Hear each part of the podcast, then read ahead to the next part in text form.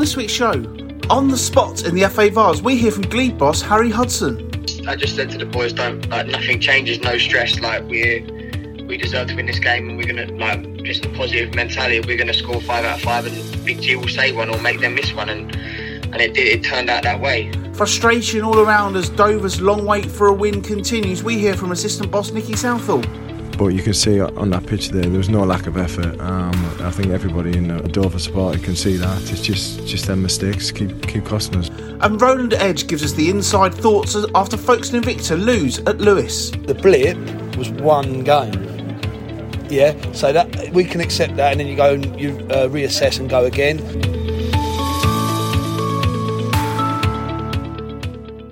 Everyone, and welcome to this week's episode of the Kent Non-League podcast, sponsored by Nick Cunningham Plumbing and Heating.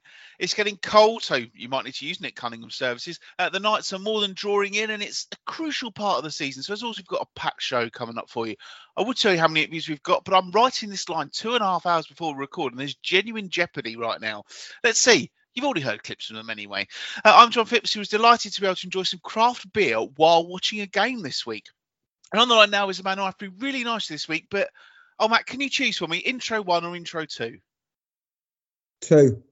On the line now is a man who promised me on Tuesday morning we'd be spending 25 minutes of this week's show talking about Dover's win over Wealdstone. It's Matt Gerard. How are you, mate?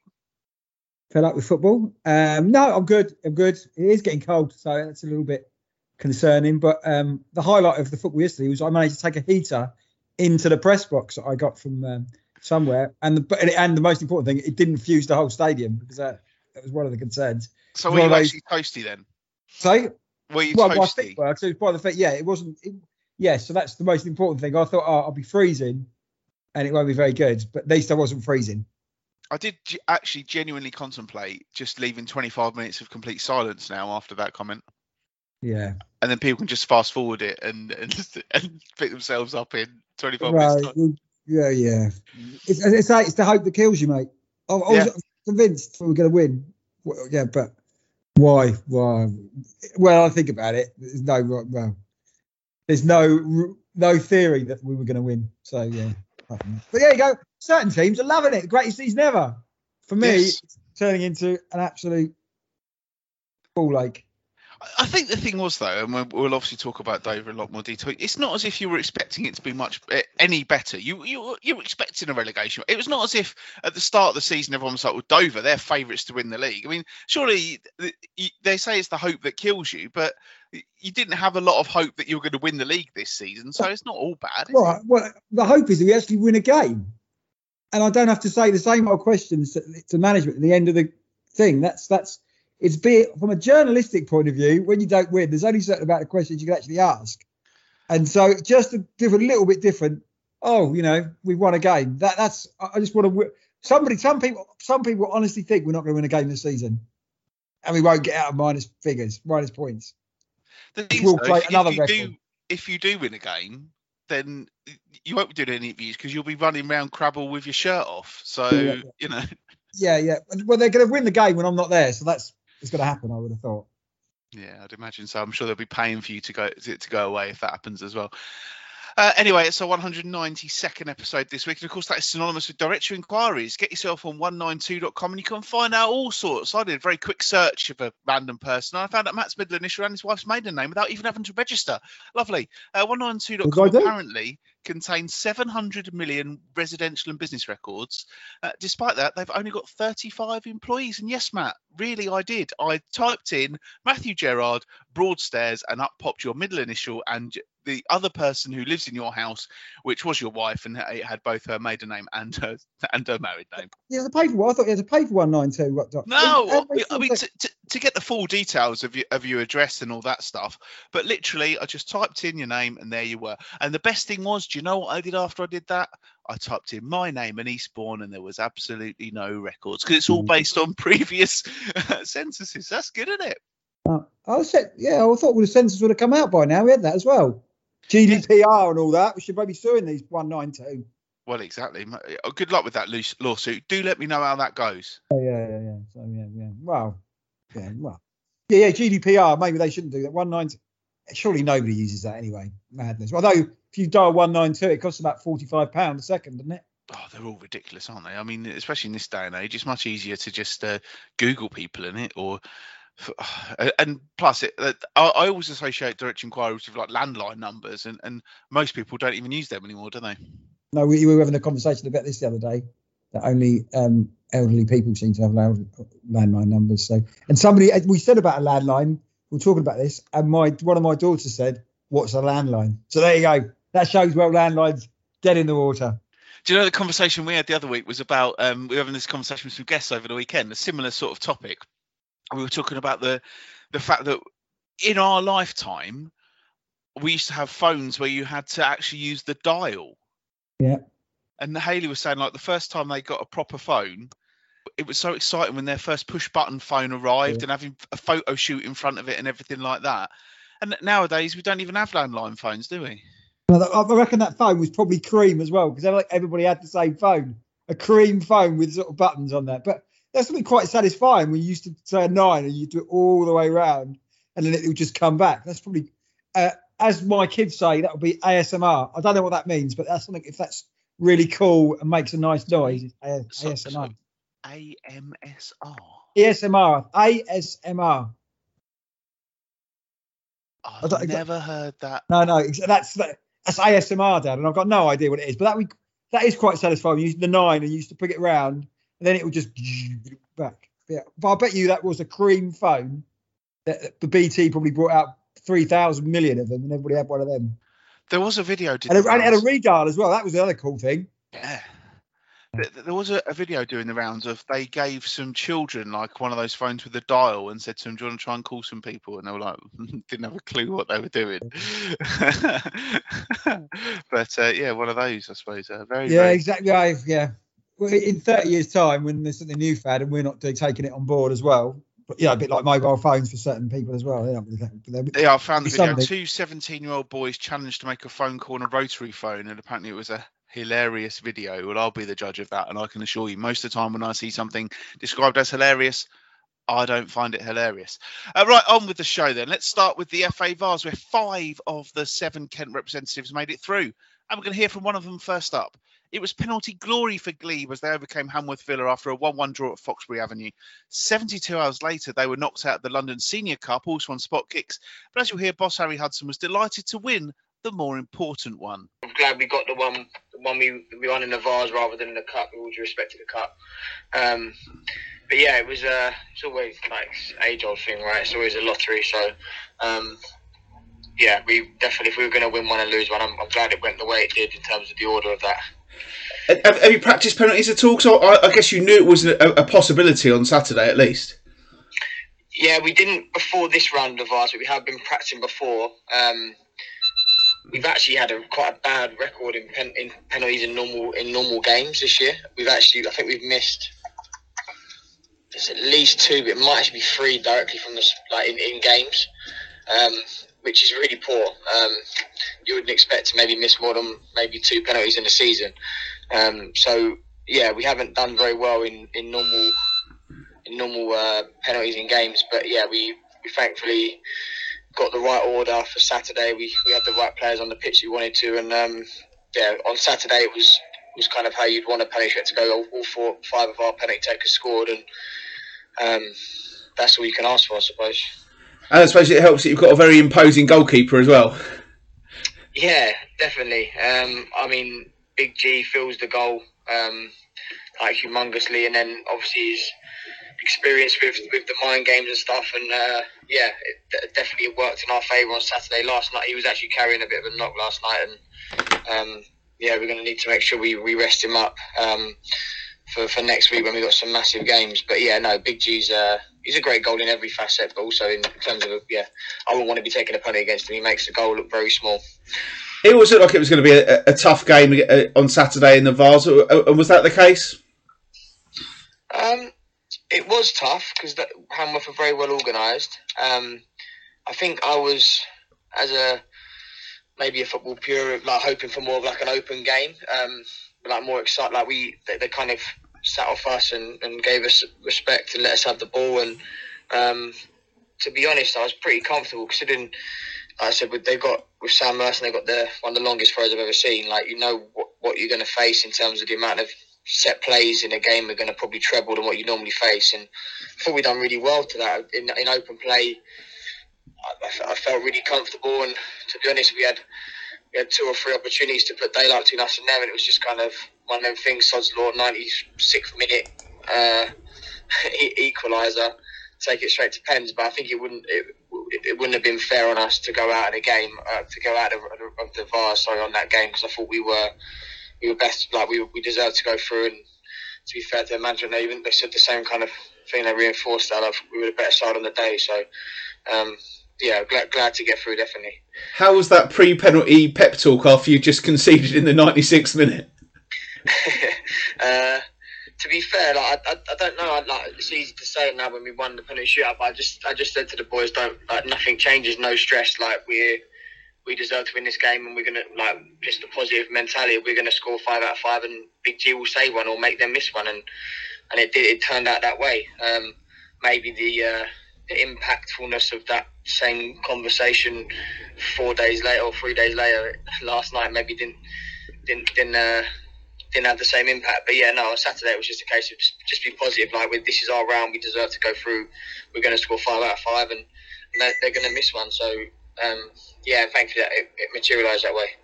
Into the last 64 of the Vase, is this one of those competitions that just becomes more and more of a priority the deeper you go into it?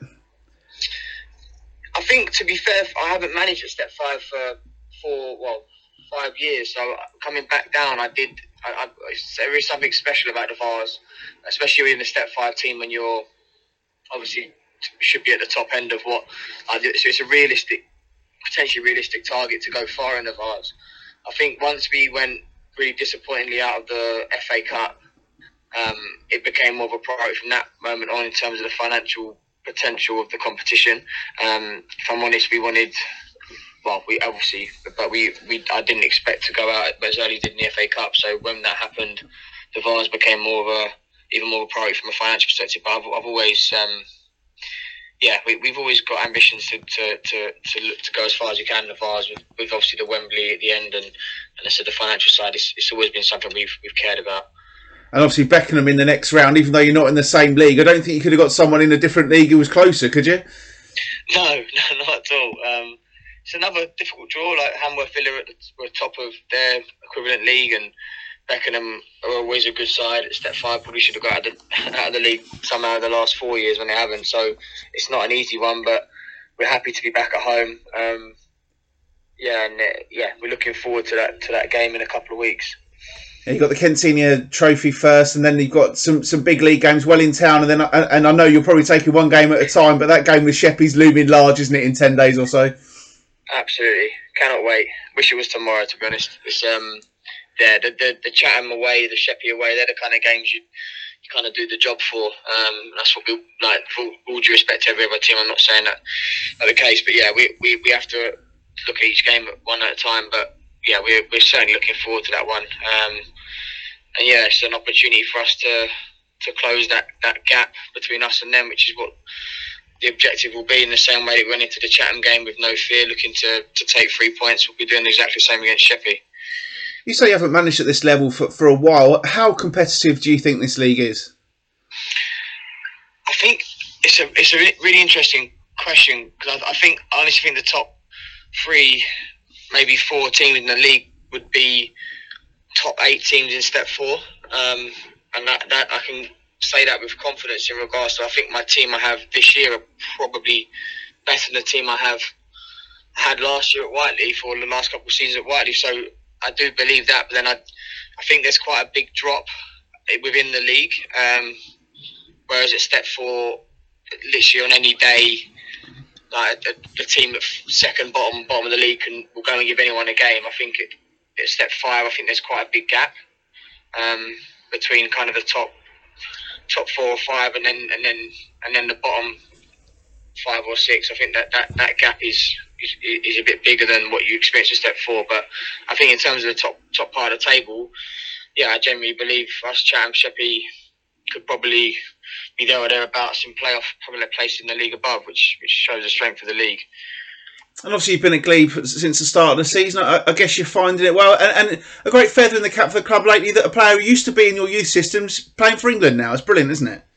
Oh, it's, it's, absolutely incredible and it's great. I mean, I, I don't know. I've only been with the club for a year, but I know that Emil still speaks to Rocky and has, has, has continued to help the club and will, like even said, I think there was talk of a maybe a, signed shirt donation stuff like that. It's, it's really great that that players that get to that level, like the highest level of football, still remember where they come from. And that's that's credit to the work that Glebe would have done at the time, and also to the type of person that Emil Smith Rowe is, that he still kind of cares and values where he come from. So, yeah, it's, it's certainly with his um, England debut last month pushed the profile of the club up slightly uh, even higher, which is which is brilliant. And Glebe's a, a really lovely, really really lovely club, and I think it's just missing um, like that that real push of a of a real strong fan base and a um, that that that side to the to the club. But the youth section is brilliant. The, the work that the club does in the community is fantastic, and I'm very pleased to be a part of the club. John, Matt, I think that's a very, very good interview. Not my bits, of course, but what Harry said there. Some really interesting stuff, and not many managers ahead of the last 64 will voluntarily drop in the W word, but it seems the Vase is a real priority for, for Glebe this season. Yeah, I, I, think the way they're performing, and that's a good result against Hanworth Villa. Maybe you know they got lucky penalties, but he seemed uber confident they were going to win the penalties penalty shootout as well. There's no reason why not that they can't think about the, the W. Difficult tie in the next round.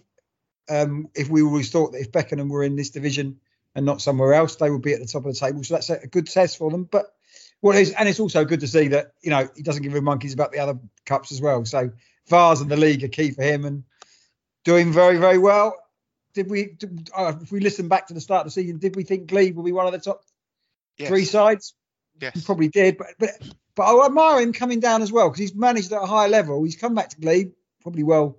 He's probably got a decent budget, but doing a, a decent job there. Um, can they split the big two of Chatham and Sheppey at the moment? They've got a chance. And in the Vase, yeah, I think uh, you've got it. You've got it. If you get the last 64, you'll be travelling the breadth of the country. There's no reason why you can't start thinking about it.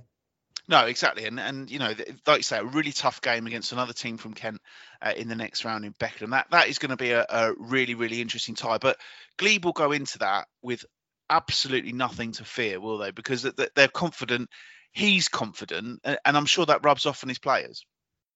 Yeah, uh, yeah. Again, young managers, and he thirty. You know, clearly he knows he's he's worked his way up to a decent level. Come down to Glebe here, works with the players, done some great results this season. I think that probably Gary Alexander was there. Then maybe he added a, a bit more professionalism into the club, and Harry's just sort of taken that on board and taken it to to a different level. So, yeah, I think um, doing a very very good job, and I still think it'll be a surprise if they can separate the top two and, one of the points you made, I think as well, Interestingly, He thinks that the top sides in the uh, SCEFL are very good. The bottom side aren't much cop. So probably looking at results wise, he's not too far of the mark there. No, and, and Hanworth Villa, who, who obviously they beat in, in the Vase, as he said, they were near the top of their uh, their league. I only remembered when he was talking about uh, Paul Merson's lad that Hanworth Villa actually played Corinthian in the FA Vase last season uh, and beat them on penalties and uh, I've just been chatting to the uh, the Corinthian manager about that game, and he said that you know they they were one of the Mersons in particular is a very very handy player. a lot of different players from the team they played last season, but that's a sort of result that that kind of puts down a marker uh, for Glebe, and I'm pretty sure. Uh, can't speak for Beckenham. We may speak to Beckenham in the next couple of weeks, but I'm pretty sure they would have wanted to avoid Glebe uh, in the next round if they certainly could have uh, done that. But that that's going to be a tie we'll be talking about in two or three weeks' time. But yes, that comment that he made that the top three or four teams could compete in the in the upper echelons of the division above, I, I think that's being discussed a lot, and and that's something that I think we agree with. But yeah, it is an interesting conundrum where where he says in the Isthmian League anyone can beat anyone, whereas I think there are certainly games that he's looking at in the in the division that they're in now in the SCEFL, thinking yeah, we should be winning that. And, and I suppose it's it, it, wasn't for a second. I don't think he was saying that he thinks the games against the teams near the bottom are easy. He certainly was saying, but I think you can go into that and, and expect to win games. And I think he expects to win games, and he knows They've already played Chatham. That was a big game, and that game in ten days' time against Sheppey United, absolute blockbuster. That one, isn't it? Massive, absolutely massive. Sheppey for both sides. Glebe, look at the league table. Yeah, that, that's game of the season so far. And Chatham will be watching that as well. Oh, I've got to say, Big G, the goalkeeper, is that the one who used to play for Ashford? Yes, that's the one. Yeah. Yeah, yeah, yeah. And Herne yeah. Bay and all He, sorts. he is, yeah, yeah, yeah. He's a unit. Yeah, yeah, yeah. I think I, I, well, not that I'd be very confident scoring a penalty anyway, but if I lining up against him, uh, yeah, what a good goalkeeper he is, that will be, um, yeah, that, as you say, you can win a penalty shootout probably before the game when you see him in good shot stopper, big dominant goalkeeper. uh, You know, it's worth your weight in gold, I think. And it was also, I thought, refreshing um, from Harry there. We were talking about obviously Emil Smith Rowe, uh, formerly of the Glebe youth system, coming through and playing for England. But I thought it was, it was quite, you know, he was quite open and honest when he said, "Well, you know, the one thing we really need at this club is, is a fan base." And you know, I, I went to Glebe earlier in the season. I, I thought they played some good football. I, I enjoyed it there. I think they've got a lovely setup there. But it is a question of how you get people into the ground. And you know, we see certain clubs do struggle with that. And and I suppose part of the difficult, the the only difficult I can really see for Glebe is that the ground is is a little bit out of the town centre of, of Chislehurst where they're based, and also to get there is a bit of a, a long walk from the road, as silly as that sounds. But there's no reason why they can't, like all of our other clubs are, are, are doing, and many of our other clubs are doing, start getting all these younger lads coming in, or, or the younger youth teams coming through and, and watching, and then bringing their families, and, and that's how you build it, isn't it? You, the, the, by the sound of things, they're doing it right. And I remember when I was there on that Tuesday night, there were so many games going on around the main sort of pitch at Foxbury Avenue. There- there- There's obviously the the basis there. It's just, I suppose, Harry's challenge is to is to build a team that people want to come and watch, and, and, and he's doing everything he can because they're doing so brilliantly. Well, I think it helps with, you know, somebody from your academy or your young when you got him as a kid is now playing for England. She, clearly, you know, the infrastructure they've got uh, is very good there and utilise that. And I'm sure, you mentioned, that Smith Rowe talks to the chairman, doesn't he? So I'm sure Smith Rowe can do a little bit for the club, get a little bit, and that, that can only that can only boost uh, your um, what you can see to the people out there, and also attract people to come and watch. I think the key thing in this, I think, the isn't that that report's coming out from Tracey Crouch, the local MP, isn't there, about football coming up? I think one of the big things about that is going to be about communities and things like that. And Glebe once again clearly doing that well, attracting the people, and he might they might not benefit it now or the next five years, but in ten years' time, that could be the future for them. Absolutely. Well, let's stick with the rest of the FA Vase results and the same stadium actually, Foxbury Avenue, 24 hours after Glebe's win. An even better result for Stansfeld of SCEFL Division One as they beat Badshot Lee by two goals to one. Two early goals, uh, enough for Stansfeld, and and what a fantastic, fantastic result that is for them, Matt. Oh, amazing! You saw the scenes as well. Good crowd. You know, Badshot Lee are one of these sides. We we said, oh, when we look at these things, I've heard of them before in the thing. That unbelievable result for them. So scored, a, but the scenes afterwards shows what it means to them. Getting to the last 64 of a competition, the level they're at, absolutely fantastic. So enjoy the moment. I'm sure that was um, the players will never forget that day. What a, what a great, great day for the club. Yeah, and it was great because obviously we spoke to uh, one of the managers a couple of weeks ago and, and really enjoyed that interview and, and hearing about them. And so really, really pleased for, for everyone at Stansfeld to make it through to the next round. So well done to them. Uh, also in the hat are Sheppey United, uh, 3-2 win for them at Shearwater, a Torian Roberts hat-trick uh, among that. And I also just want to quickly say uh, that Mark, uh, a Sheppey United fan, listener of the show, uh, lost his mum uh, last week. Really sorry to hear that. Um, but what a touch from Sheppey United because he was at the game and someone came over to him and presented him with a, a sympathy card signed by all the players, which I thought was absolutely class. And I know there were things up and down the county of, of great examples like that. But I saw that one this week and, and that really touched me. So thoughts with you and your family, Mark, at this tough time. Uh, Tunbridge Wells also made it through uh, after a 1 0 win over Walton Hersham. We know Beckenham are through because they're going to be playing Glebe in the next round, uh, that they beat Milton United 3 2. Uh, it was, however, the end of the line for two of our Kent sides. Chatham had a dramatic old day at Southall. They were 2 0 down, fought back to 2 2. Uh, the exact opposite of what happened for Glebe, though, because they then lost on penalties as well. Uh, they they had a nightmare in the shootout as well, Chatham. So they were beaten uh, by Southall on penalties. Southall beaten another SCEFL team. And Deal were beaten 2 1 at home by Littlehampton. At Littlehampton in the next round, we'll play Sheppey United. Second season running as well, those two sides have met. That one also went to penalty. So that's another little blockbuster of a tie, isn't it? Yeah, I presume this must be the last time it's regionalised. Is it last 32? Does it go? I think it's the last- time it's this regionalised. I think you might it might be a possibility of maybe going a bit further around the sort of South Midlands sort of way, but I don't think the chances of playing uh, your Consetts and your Hebburns are, are, Yeah. are quite on the Yeah. horizon just yet. Yeah, feel for deal. I fancy Tunbridge Wells after last week will be a disappointing result we had, and I think um, amazing what a week does in football, isn't it? Losing to your local rivals and then beating Walton Hersham in, in front of a decent crowd as well. Really pleased for them. Gutted for Deal.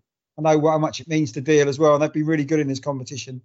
Being out before um, Christmas is a, a little bit of a blip for them at the moment.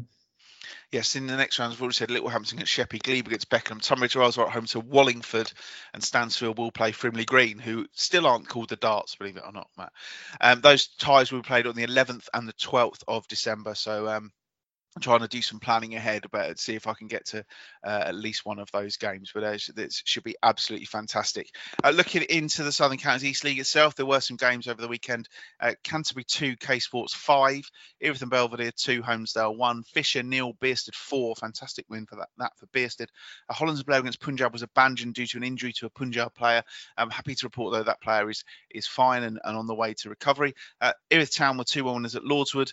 Uh, Tower Hamlets and Rusthall, unfortunately, both thrown out of the SCEFL after their nil-nil draw, the first in the Premier League uh, all season. Uh, and Wellington were beaten 3-1 at home by Crowborough. Rusthall actually followed that up uh, with a 1-0 win uh, at, at Beckenham in the Kent Senior uh, Trophy as well. So they've actually kept three clean sheets in a row, Rusthall. And we spoke to them last week on the show, so that's uh, really, really good for them. But doesn't do the SCEFL goal average any good, does it, Matt? No, I think they should be deducting points for that. I'm really disappointed. So, um, but well, clean sheet. I- I- As as as a football manager, well, a football person says, if you don't concede, you don't lose. I'm quite, sometimes I'm quite happy with that, but yeah, disappointed on the strikers one. But defence is on top for the first time in a SCEFL. Yes, uh, this weekend on Friday night, Kennington at home to K Sports in the league, and then on Saturday it's Crowborough against Tower Hamlets, Lordswood at home to Fisher, Tunbridge Wells against Punjab United. Uh, then on also on Saturday the Kent Senior Trophy, uh, the next round, Deal, Deal at home to Erith and Belvedere. It's Glebe against Lydd Town. Hollands and Blair against Erith Town, Lewisham Borough against Chatham, Sheppey against Holmesdale, Wellington against Greenways. Oh, Tuesday night back to some league action. Uh, Deal Town against Chatham Town. That game was obviously uh, abandoned on the opening day of the season. It's Erith and Belvedere against Rusthall, Lordswood against Sheppey United. Tunbridge Wells take on Erith Town and Wellington take on Glebe. Beckenham uh, also in league action. Can I Saturday. say right? Is I know. Do they, I take it with the fixture. I know Matt Panting might he might listen. Is there no reason why you can't play the Kent Senior Trophy on a Tuesday, and then deal against Chatham on a Saturday? Because that will be a really, really good crowd. I don't know. Is it the Kent? Yeah. Again, I'm moaning about fixtures, which I do all the time, which I appreciate. It's a difficult job. Clearly, they, they could have. Could they play the, trophy during the week and not? I think a lot of the trophy games are set out to be on Saturdays. There are clear, clear weekends left for the trophy, and, and I guess that's part of the uh, Yeah. Of the way it goes. And, and obviously, the But deal, would've deal that game against- is a rearranged game as well. So Yeah. deal against Chatham on a Saturday with well, not that people are going to watch Dover anyway, but would be a decent, really decent crowd. I would have thought people around there. So. Yes, uh, well, it's one it's one of those, isn't it? But it should be. Uh, hopefully, it'll be a, a good game for everyone. Uh, Yeah, yeah. As I was about to say, in combined county league action on Saturday, they're at home to Colliers Wood United. Uh, just quickly run through the SCEFL Division One uh, results and fixtures as well. Uh, it was Bridon Rope six, Kent Football United nil, Chessington Hook nil, SC Thamesmead three, Croydon three, Meridian VP nil, FC Elmstead nil, Rochester United two, Greenways two, Tooting Bec two. Snodland 4, Lewisham Borough 1, Staple Monks 5, Westside 1 on Saturday, Faversham Strike Force against Chessington Hook, uh, Meridian VP against SC Thamesmead, Sutton Athletic against Rochester United, Tooting Bec against Bridon Ropes, and West Side against Forest Hill Park. There is also a game, uh, we're back to the old days here. We were actually recording this on a Wednesday lunchtime, but Faversham Strike Force meets Sutton Athletic uh, tonight as well uh, in the in the league. So we'll keep an eye on the outcome of that one. So yeah, pl- plenty going on in the SCEFL. Let's move on then uh, up to oh, let's go to the top of the pyramid, shall we? The National League. Um, I'm trying to sugarcoat it. I'm trying to find a way to be positive. Dover scored three times at home this week. Um, They conceded six. Uh, they lost 3 1 at home to AFC Halifax and they lost 3 2 to Wealdstone on Tuesday evening. Uh, here is Matt speaking to Dover Athletic assistant manager Nicky Southall after the second of those defeats.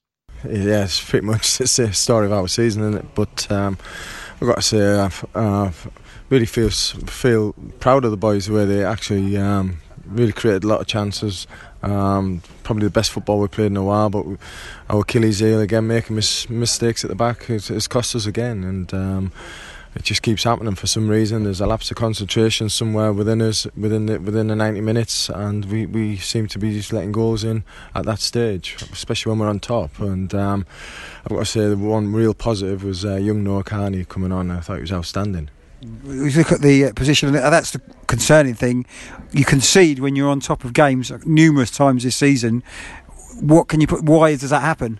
I just think um, we just got um, in transition, you know, in terms of uh, I think we we feel as if um, we're getting a lot of the ball, and I just think we just don't see danger quick enough. And um, whether that's down to a young young team, young squad, whatever. But I, I just think when we have the ball, I think we just got to be really mind, mindful that we we got to make sure we're, we're tight at the back and organised, and whether that's down to an organiser at the back who's who's there vocal, demanding people to stay in front of them and move them about, and that's um, you look at look at um, that's what that's what um, decent um, experienced centre halves give you, and um, but you don't have to be experienced. You just you just got to just be dominant in there, and we, we ended up putting young Ryan Ryan Hansen in there because uh, just to give us um, just to match us up in terms of the shape and uh, with, with Wealdstone. You can see a lot of goals that you brought out, uh, brought back in Bexon instead of Parks. What was the reasoning behind that?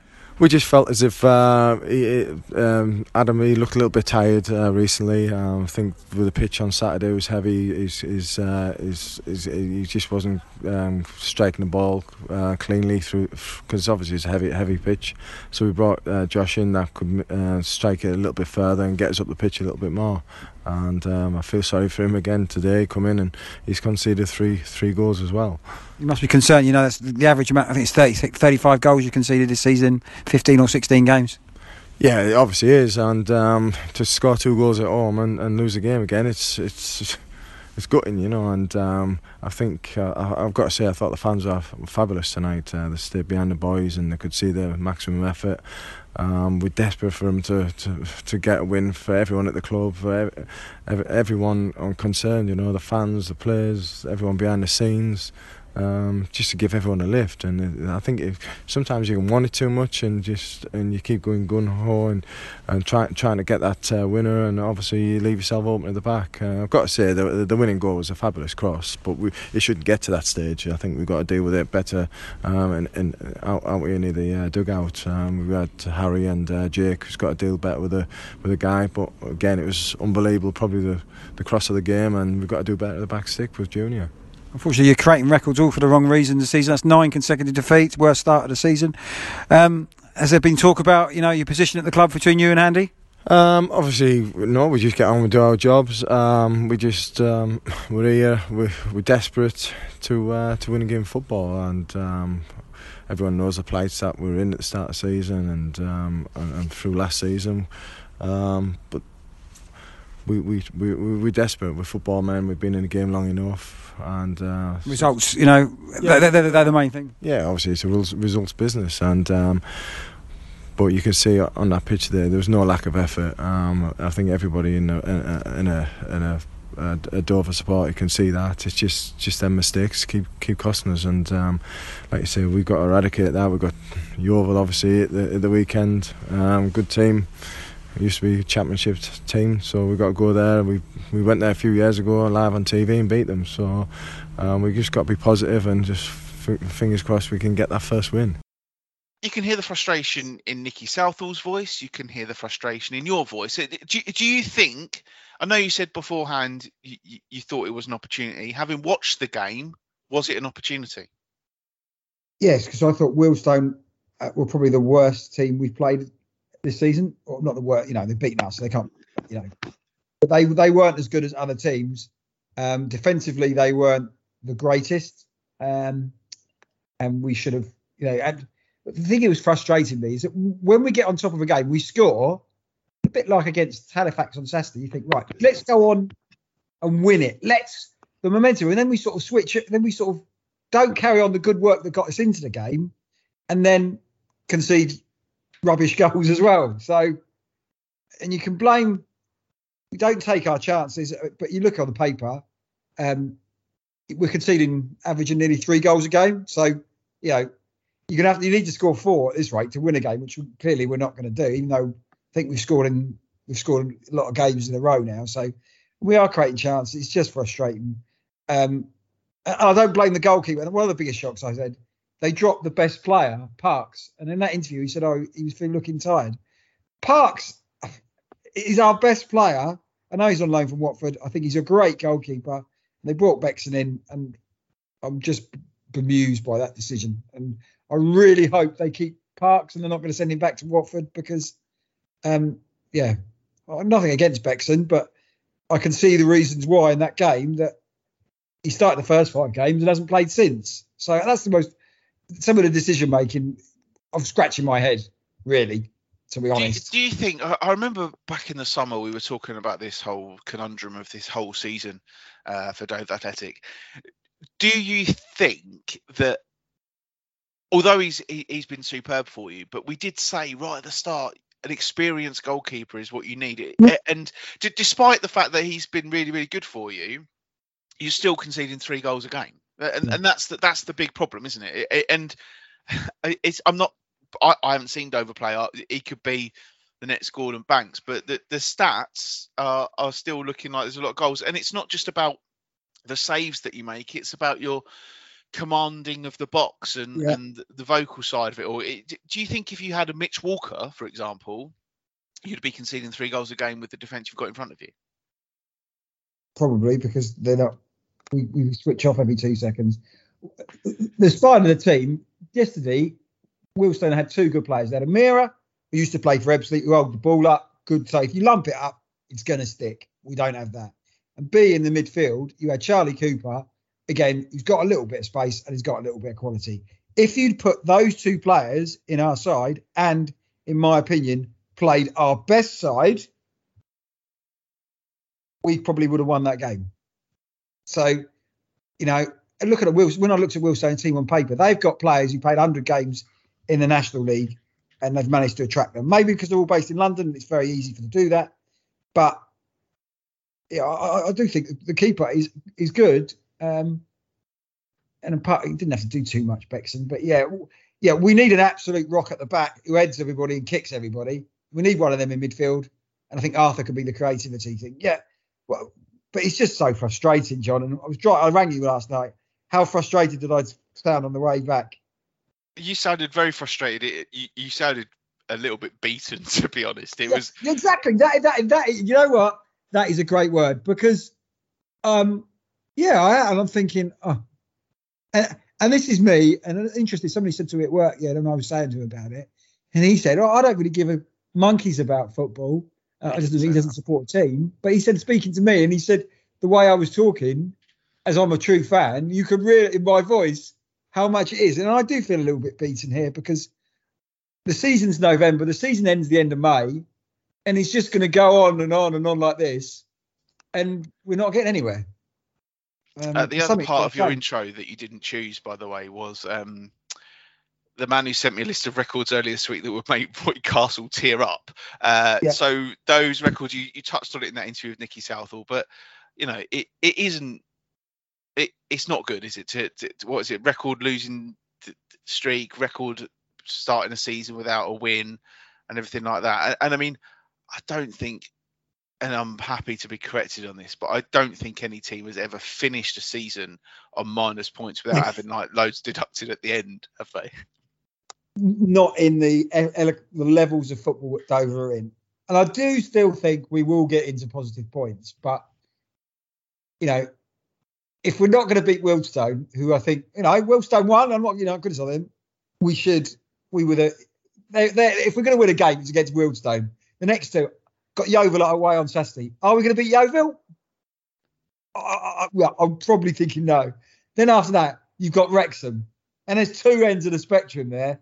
So you're thinking we're not going to get results in them. Just the draw will do to stop the winning losing rot. So it is. I don't want to, you know, worse things happen at sea. But yeah, I probably had a little bit beaten. And um, am I enjoying this season? Uh, I enjoy the pod, but yeah, you know, we've had highs and Dover have been top of the league at this time, and I've probably walked around like a cockerel thinking, "Duh, duh, duh, duh." and you know, football it's going to bite you on the bum, but thing, but yeah, just a win would just do, and and you know, and I think everybody's the same, and there's infighting at the club with his fans, and yeah, it's just not good really. What was the? I, I know what the crowd was Saturday. What was the crowd last night? I've got no idea. Good following from Wealdstone though. They didn't actually um uh, release the crowd. I, So- I know I know a Wealdstone fan from my other job, and he um, said to me that apparently Wealdstone quite fancied a tear up against Dover. I don't know. I don't know where this has come from. Back in the but- day, there used to be rumbles. Right? Okay. late nineties Rumble Central, and I've and I said in the commentary, I've seen people on top of the River End stand, Wealdstone fans, actually climbed up on top of the stand and goading Dover fans. So there is Wow. there is some basic rivalry between. I think it goes back to the nineties, but Wealdstone don't really like Dover. If the Wealdstone hard nuts came in yesterday, they wouldn't have found any Dover fans to fight because everybody's like, oh, go on then. You know, we haven't got the energy to fight. Not that you should fight. You. We So, so, so what you're telling me is you're defeated on the pitch, you're defeated in the stands. Yeah, yeah, yeah. That's Mm. basic. Yeah, yeah, Well, yeah, yeah. I am beat. That's a lovely word, John. I'm. And worse things happen at sea. It was we, but yeah, from a football point of view, yeah, I'm just, just win a game for goodness sake. So, but yeah, because, and I, I and some part of it, I'm quite, I'm proud to be a Dover Athletic fan. That is my team, and if anybody says, oh, you know, you meet somebody, or who do you support? I say Dover Athletic. I don't say, oh, Manchester United, because I don't support them. And this is my team Arsenal. and it hurts like buggery that we're absolutely pathetic this season, and I don't like it. You know, you want to be proud of your team, and I'm not proud. I don't know Mate, I, honestly, do you know what? I've been there. I, I remember exactly. Yeah, I remember a time back in the day when I used to support a team uh, as fervently as you supported Dover Athletic, and I remember a time when I was when it I was embarrassed of them, and I remember that there was a start of a season, uh, and they lost the first five games of the season, and I went to one of the games, and I was like, that is absolutely pathetic, and I saw a couple more games. Uh, later on in that season, that were even worse, and he just and he did kind of sit there and you think, well, what, you know, why why do I bother? Uh, and instead of uh, letting you wallow like that, I make you talk to me on a podcast every week about it. Yeah. Um, it's, it's it's was it what's good with cast therapeutic and what's the other one beginning with C? Cast. Crap. yeah, yeah, yeah, yeah, yeah. No, yeah, yeah. So, but again, worse things happen to see. So, and, and, and, and in five years' time, we'll be laughing about this when we're in League Two. There you go. And that's not going to happen, but you know what I mean. in all in all seriousness, I'm certainly laughing now. Uh, anyway, Yeah. let's move on. Bromley uh, three two winners over Kings Lynn uh, on Saturday. Kings Lynn just above Dover in the table, uh, and they're on a bad run as well. But then Bromley defeat uh, for them on Saturday, uh, Tuesday night, ending their really good run of form as they were beaten at home by Yeovil, which bodes well for the weekend where uh, D- Dover travel to Yeovil, as you've already heard, and it's Wrexham against Bromley. So Bromley will be desperate to bounce back uh, in that one, but that'll be a tough game for them uh, up in North Wales on Saturday. Uh, internationally, South uh, Ebbsfleet United had a up and down week, uh, 6 0 hammering of, of fellow Kent side Welling on Saturday. Uh, but then they were beaten 3 2 by Maidstone on Tuesday night in an absolute thriller uh, at the Kuflink Stadium, as they like to call it these days. Also, it was Hemel Hempstead 2 Dartford 3 on Saturday. Maidstone had a 1 0 win over Chippenham. Uh, Tonbridge Angels drew 1 1 with Chelmsford City. And, and that victory for Maidstone on uh, Tuesday night at Ebbsfleet, that's that could be a pivotal moment in Maidstone season. They started well, then they've tailed away, but that is a result that's making people sit up and take notice of Maidstone again. back to back wins, absolutely key for them. When, when I saw them were 1 0 down early doors against a free score in Ebbsfleet, but I think Maidstone fans were a bit like me last week, probably, you know, down in the dumps about football, didn't do it. Two wins in a week and going to Ebbsfleet, who've been on absolute fire and everybody thinks they're going to do really well this season and get promoted, is a really good win. Um, and now they've got some tough games coming up. I think they've got Dartford coming up as well. Puts them back in the mix. Have they moved up? the table? They gone third or something. Is that right? Do you know, I haven't actually got the league table in front of me. I've Yeah, I think uh, I think they might have done. I think they've they've come from nowhere, and so But that's that's happening every single week in this division at the Yeah. moment. Is it? Yeah, the top three now: Dartford, Ebbsfleet, Maidstone. So Maidstone up to up to third. They have played more games uh, than anyone down to twelfth, uh, but they're level on points with Ebbsfleet United. And after that disappointing run they've been on, they needed it. Dart uh, Ebbsfleet will obviously be frustrated because they'd have gone top uh, had Yeah. they won uh, that game, but they're still three points behind Dartford with two games in hand. But you know, look at that league table. What a dream that is uh, for for people of a Kentish persuasion to see one, two, three all belonging to our fair county. So uh, that's uh, uh, that's really really uh, and a brilliant result for Maidstone and, and well done to them. I know uh, regular listener Dan Story was at the game. Uh, And he seemed to really enjoy it as well. So, uh, and he said Maidstone were, were probably worthy winners. So that was uh, quite something. Uh, FA Trophy on Saturday uh, for those teams. We'll go through the fixture in that shortly. But there are some games on Tuesday. Uh, Tonbridge Angels are home to St Albans and Oxford City against Ebbsfleet. Now that's a big game because Oxford are in fourth place, having been knocked down uh, by that Maidstone win last night. But they've only been beaten once all season, so that is a big old test for Ebbsfleet United on Tuesday night, isn't it? yeah, I think Ebbsfleet beat them well in six 0 and from what I gather, they were absolutely awesome that game. Uh, You know, when it comes to the crunch, this is where I think they've got to. I think last season they, you know, looked good, then flattered to deceive a little bit, lost some big games. I think go, but yeah, I think he's still learning. I still think they've probably got a good chance to um to win the division. But the games over Christmas are getting bigger and bigger when they play Dartford. Yeah, if we see how they get on against Oxford, difficult place to go on a midweek as well, and doing well. Yeah, so yeah, maybe two steps forward, one step back for everything, but they're all going in the right direction. I, don't- I don't think they'll be they'll be disappointed to lose to Maidstone. I'm sure about that because they could have put a, a bit of a gap between them. But um, big win for Hayretting. Yes, uh, on Saturday in the FA Trophy, it's Bath City against Dartford, Canvey Island against Tonbridge Angels, Cray Wanderers against Ebbsfleet uh, in the big game, Hungerford against Welling, and Maidstone are at home to Billericay, who are bottom of the division. Uh, and Hartley Wintney against Folkestone is the remaining tie in the FA Trophy, which brings us nicely to our next interview.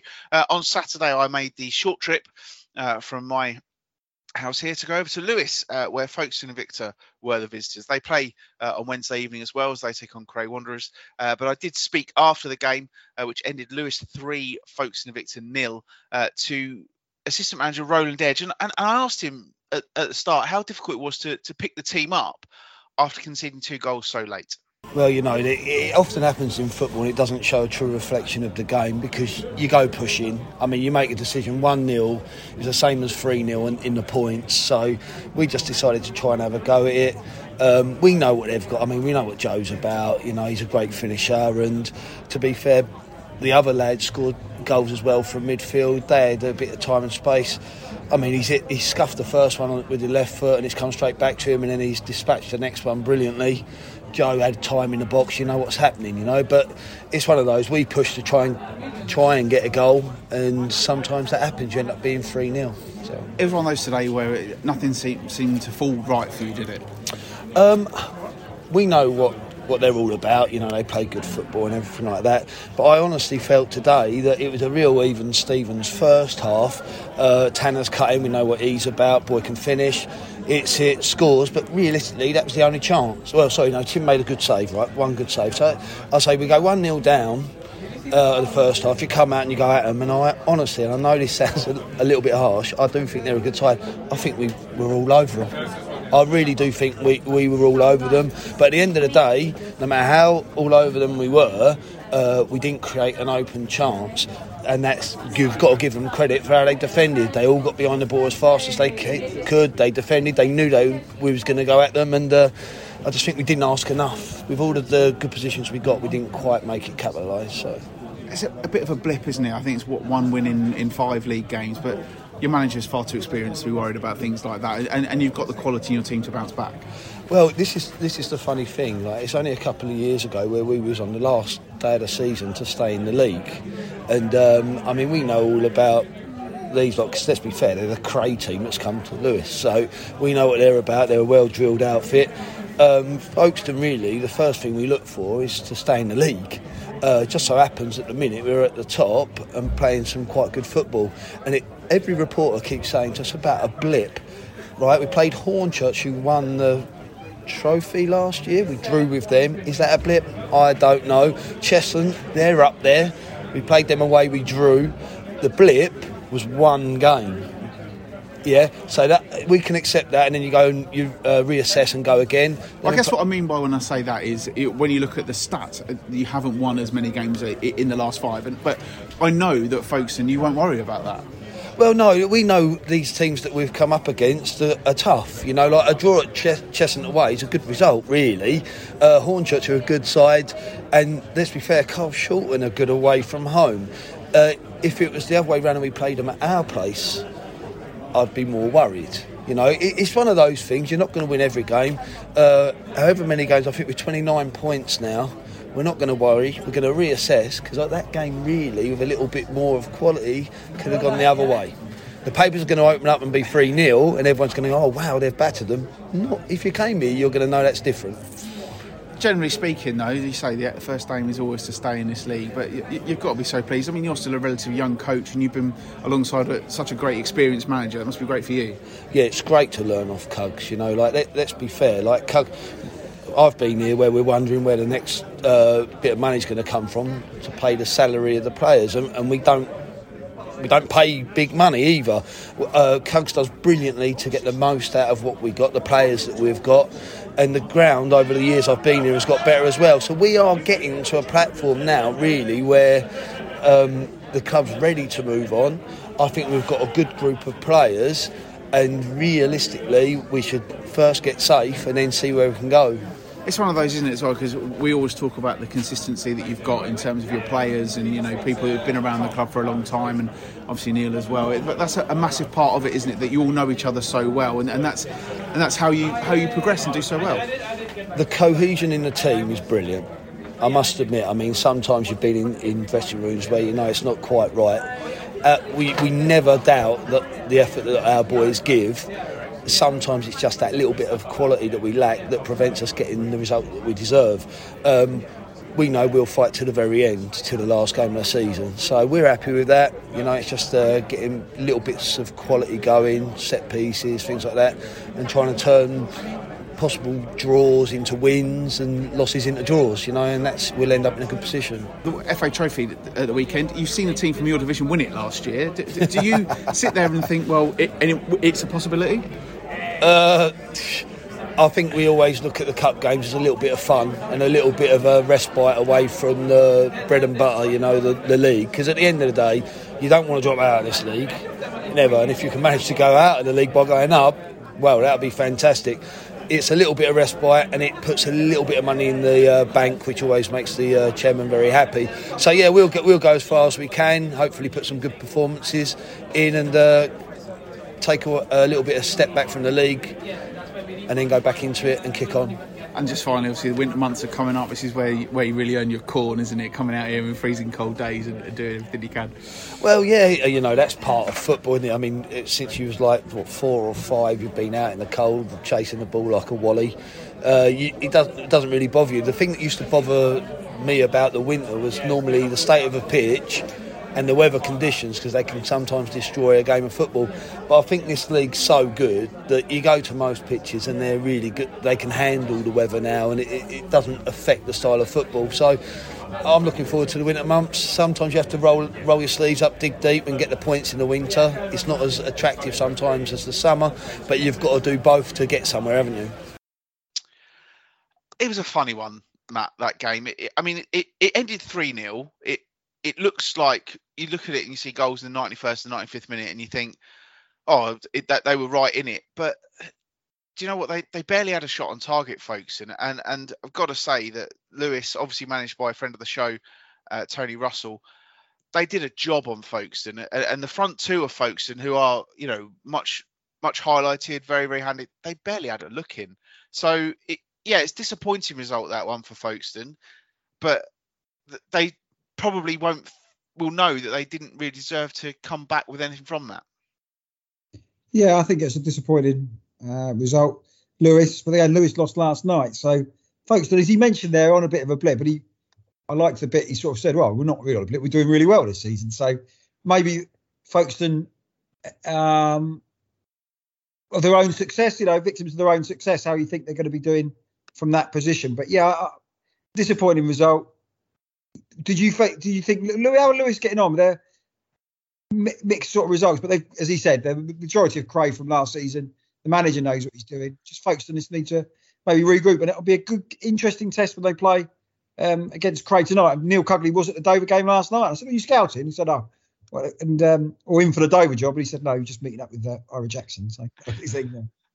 Um, no, I, I, I thought uh, Cray, obviously brand new team, and there are some players, quite a few players from Cray, but there are also other players that have come in as well, and they they were impressive. They they, they did a, they did the job. That that was all, all they needed to do, and I, I guess it they they look like they've been well drilled. They knew they know what they're doing. You, you know you're going to get that from a Tony Russell side. Um, I thought uh, a friend of the show, another friend of the show, Joe Taylor. For large parts, he, he cut quite a frustrated figure because I think he wanted a bit more service than he was getting. But when he got some service, his finish was absolutely superb. Uh, I think you can see it online, but a brilliant chip um, from Joe over the goalkeeper to to seal the win. Um, and I mean, Lewes is a club who are going places. They obviously are, are very big on the uh, on the equal, equal opportunities. They have the same budget for their men's and women's team, which is a great initiative. Uh, 800 odd people there on Saturday. The ground is right next to the station. It's an absolutely wonderful place to watch football.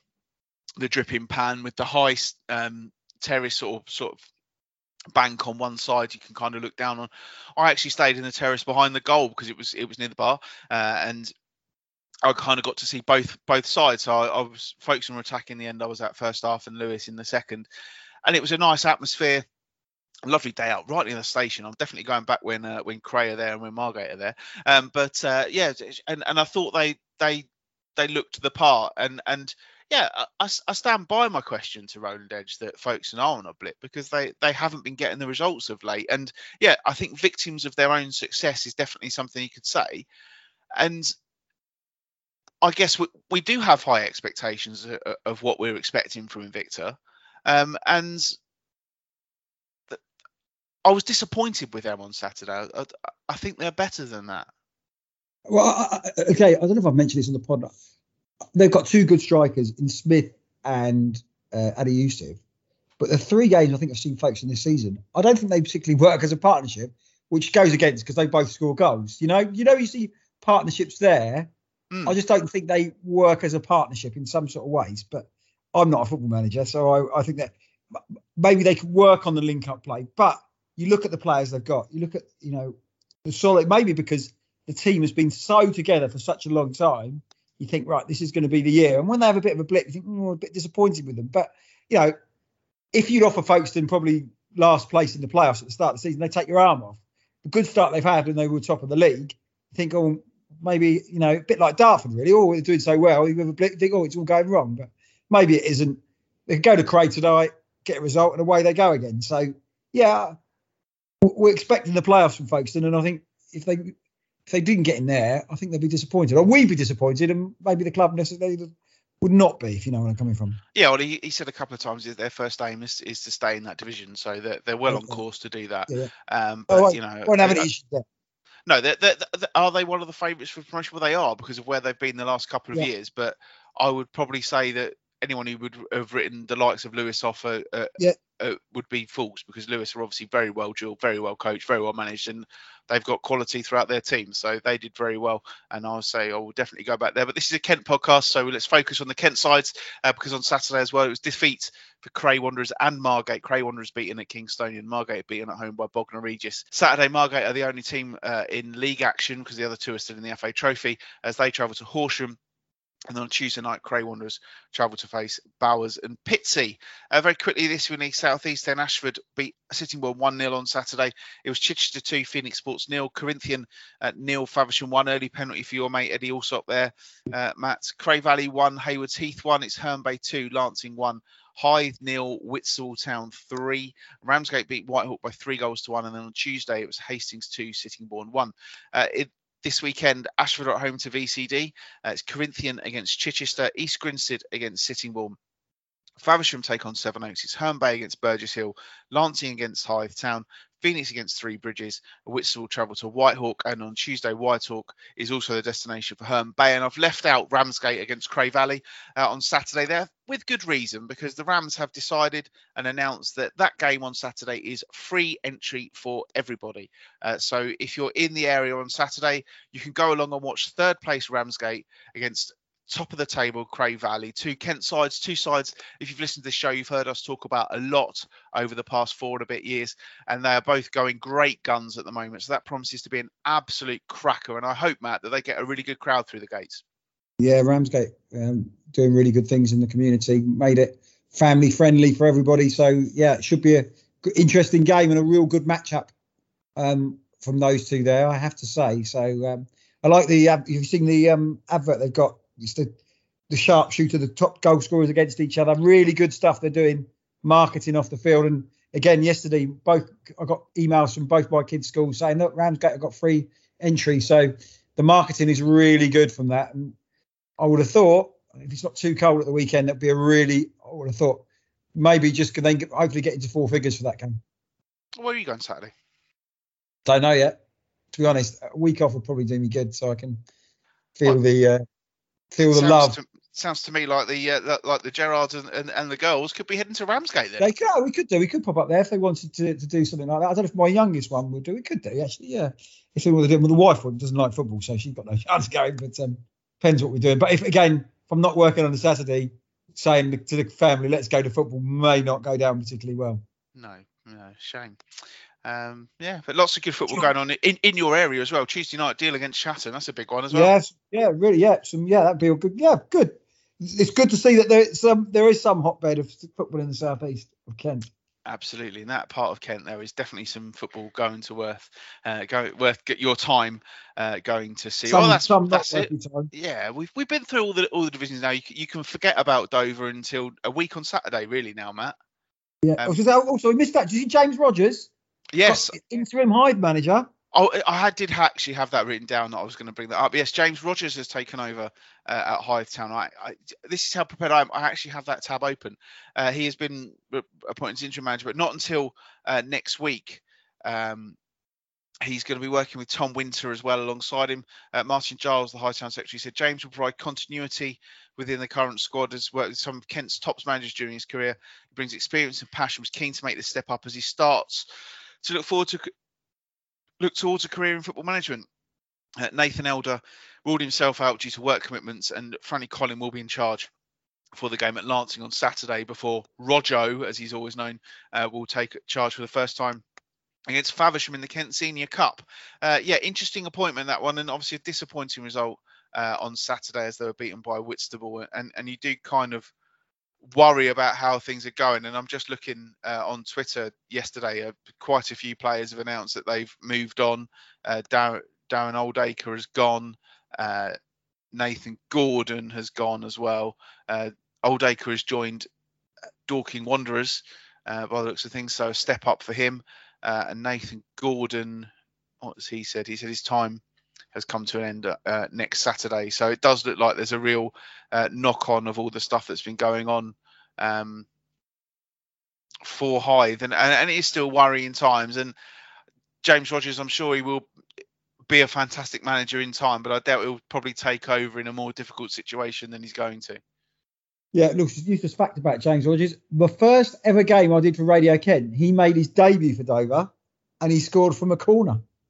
So James Rogers, I saw his debut, that is back in 2003, so 18 years ago. So he must be late, mid 30s now, James Rogers. He's had a brilliant career. He's got promoted with basically every team he's got, he's been with. So a really had a stellar career from a local boy in Dover. I think he's in Elvington. Um, good luck to him. Him and Tom Winter. He won't be dull with Tom Winters around, I have to say, because he's a real character. Yeah, it's going to be tough for Hythe. But great to see that James Rogers is, wants to give something back to the game because he's had a brilliant career. If you probably look at on paper, the player who's got the most promotions over the last 10 years or since his career, it would be James Rogers because he's got promoted with every team he's played for. So, apart from Hythe maybe, but you know, when he was doing he's been, I think he's won every single division up to the National League. So, brilliant career. good luck with him, and hopefully it works out for him. And good to see the new broom coming through. Yeah, and I hope it does work out for them because it is uh, obviously a worrying time down at Hythe Town. But hopefully, uh, something will come up for them. So fingers crossed uh, that everything picks up there.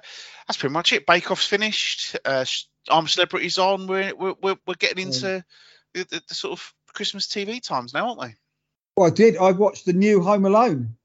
Oh, did you? What's that like? Uh, not as good as the other one. It's a bit. It, it, it's based on that, but it's a bit. It's not about criminals. Well, it is, but nice criminals. Oh, oh! Everyone loves a nice criminal, don't they? Yeah, yeah, yeah. No, no, yeah. I, I don't want to give the story away, but it's got. um Yeah, it, it's okay, but it's not. The kids enjoyed it because of the sort of slapstick humour um, involved in that. And at the end, everybody's friends. So on that basis. Do, do you know what I found the other day on uh, on on Sky? Um, they've now taken over this, uh, or they've brought this NBC streaming thing from America uh, called Peacock. Uh, and one of the things on this Peacock is, wait for it, a reboot of Saved by the Bell. Really? Yeah, and it's got like Zach Morris is in it, uh, and it's got AC Slater's in it, and Jesse Spano's in it. There's and, and Kelly, they've all appeared. I, I, watched the first episode just for a bit of nostalgia. They all appeared in it, and the main protagonist is wait for it, Zach's son. Of course it is, but uh, you know it, it, wasn't the worst is thing he, I um, watched. Um, is his son look like him, blonde and all that sort of, of thing? Of course. Yeah, yeah. Because I used to like um, Kelly and that program, so that was a, um, yeah, wow.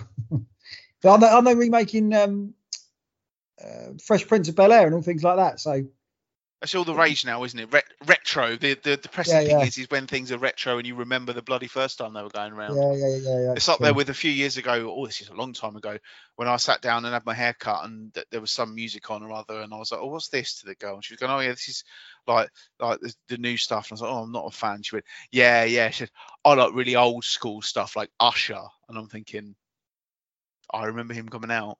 It's not mm. old school.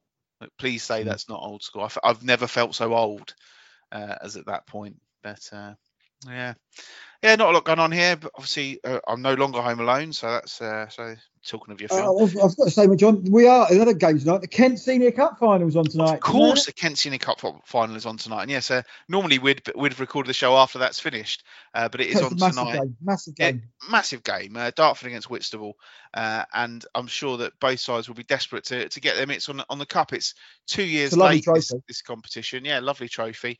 Uh, so yeah, I hope everybody who's going to that game uh, has enjoyed themselves because you'll probably be hearing this after the game. Um, but yeah, a, a, big night uh, for for the Kent FA, and, and it's always nice to see to see that's kind of still a big day. We, have been to the Kent Senior Trophy final. Oh, we've, I've been to both. Uh, yeah. We went to the Kent Senior Cup, didn't we? Maidstone against Folkestone. Yeah. Uh, I also went to the Kent Senior Trophy final when it was uh, Whitstable against Sheppey. So you know, I, I, it, th- those cup finals, it doesn't matter what level of football you're playing at. A cup final is always a big day, isn't it? Yeah, you don't get many cups lifted in November though, so there normally no. should be April or May. So yeah, could lift the trophy, which I think this is the one that started 1920. Yeah, so. this is the 2025. So it's it's only nearly two years late. Yeah. So two years ago, we probably would have been talking about the, the first round of that competition, and the final yep. was being played tonight. So yeah, enjoy the game though, and fingers crossed, and hope it's a good game. And you would have thought Dartford should bring it home. You'd think so. Uh, when was the last time Dover won the Kent Senior Cup, mate? Don't know, and I couldn't give a monkeys. But I, did saying about that, I did say one of my favourite days out was Dover back in 1990. We used to play at Gillingham um, and Dover when they did win the Senior Cup. Leroy Ambrose, but I think it might have been against Ebbsfleet. Yeah, that was a good day out because that was a big game then, early 90s when you'd get 3,000 when you played the likes of Gillingham and Maidstone in the Kent Senior Cup. And Dover won it, so I've seen Dover lift it, but it's one of those competitions, a bit like some of these ones in the SCEFL that you know. Win's a win, though, mate. A win's a win. yeah, yeah, yeah, right. that is true. That is true. Yeah. Right, well, that's pretty much it for this week's show. Uh, thank you, everybody, for listening. You can find us on Twitter at Kent NL Podcast. You can find us on Facebook. Search for Kent Ollie Podcast. Uh, I'm at John Phipps 81. Matt is at Matthew underscore Gerald. We're going to be a bit later uh, with the show next week. Uh, should be with you uh, late Thursday night, early Friday morning, and uh, I don't know what content's going to be on it because I'm I'm a little bit indisposed this week. So it's all down to Matt. So we shall see what he comes up with um, over the course of the week. But it may just be a quick show running through stuff, or we may not do one at all. We'll do, we'll do our best uh, to bring you something. Uh, towards the back end of next week. But thank you everybody for listening uh, to this week's show. Thanks to all three of our guests, uh, two man- two assistant managers speaking after defeats, uh, and Harry Hudson for that fascinating chat, which happened about two hours ago, which I really really enjoyed. And thank you most of all to every single one of you for listening. And we'll speak to you next week, probably on the Kent Only podcast. There will be bluebirds over the White Cliffs of Dover. It might not be this season, but eventually it will.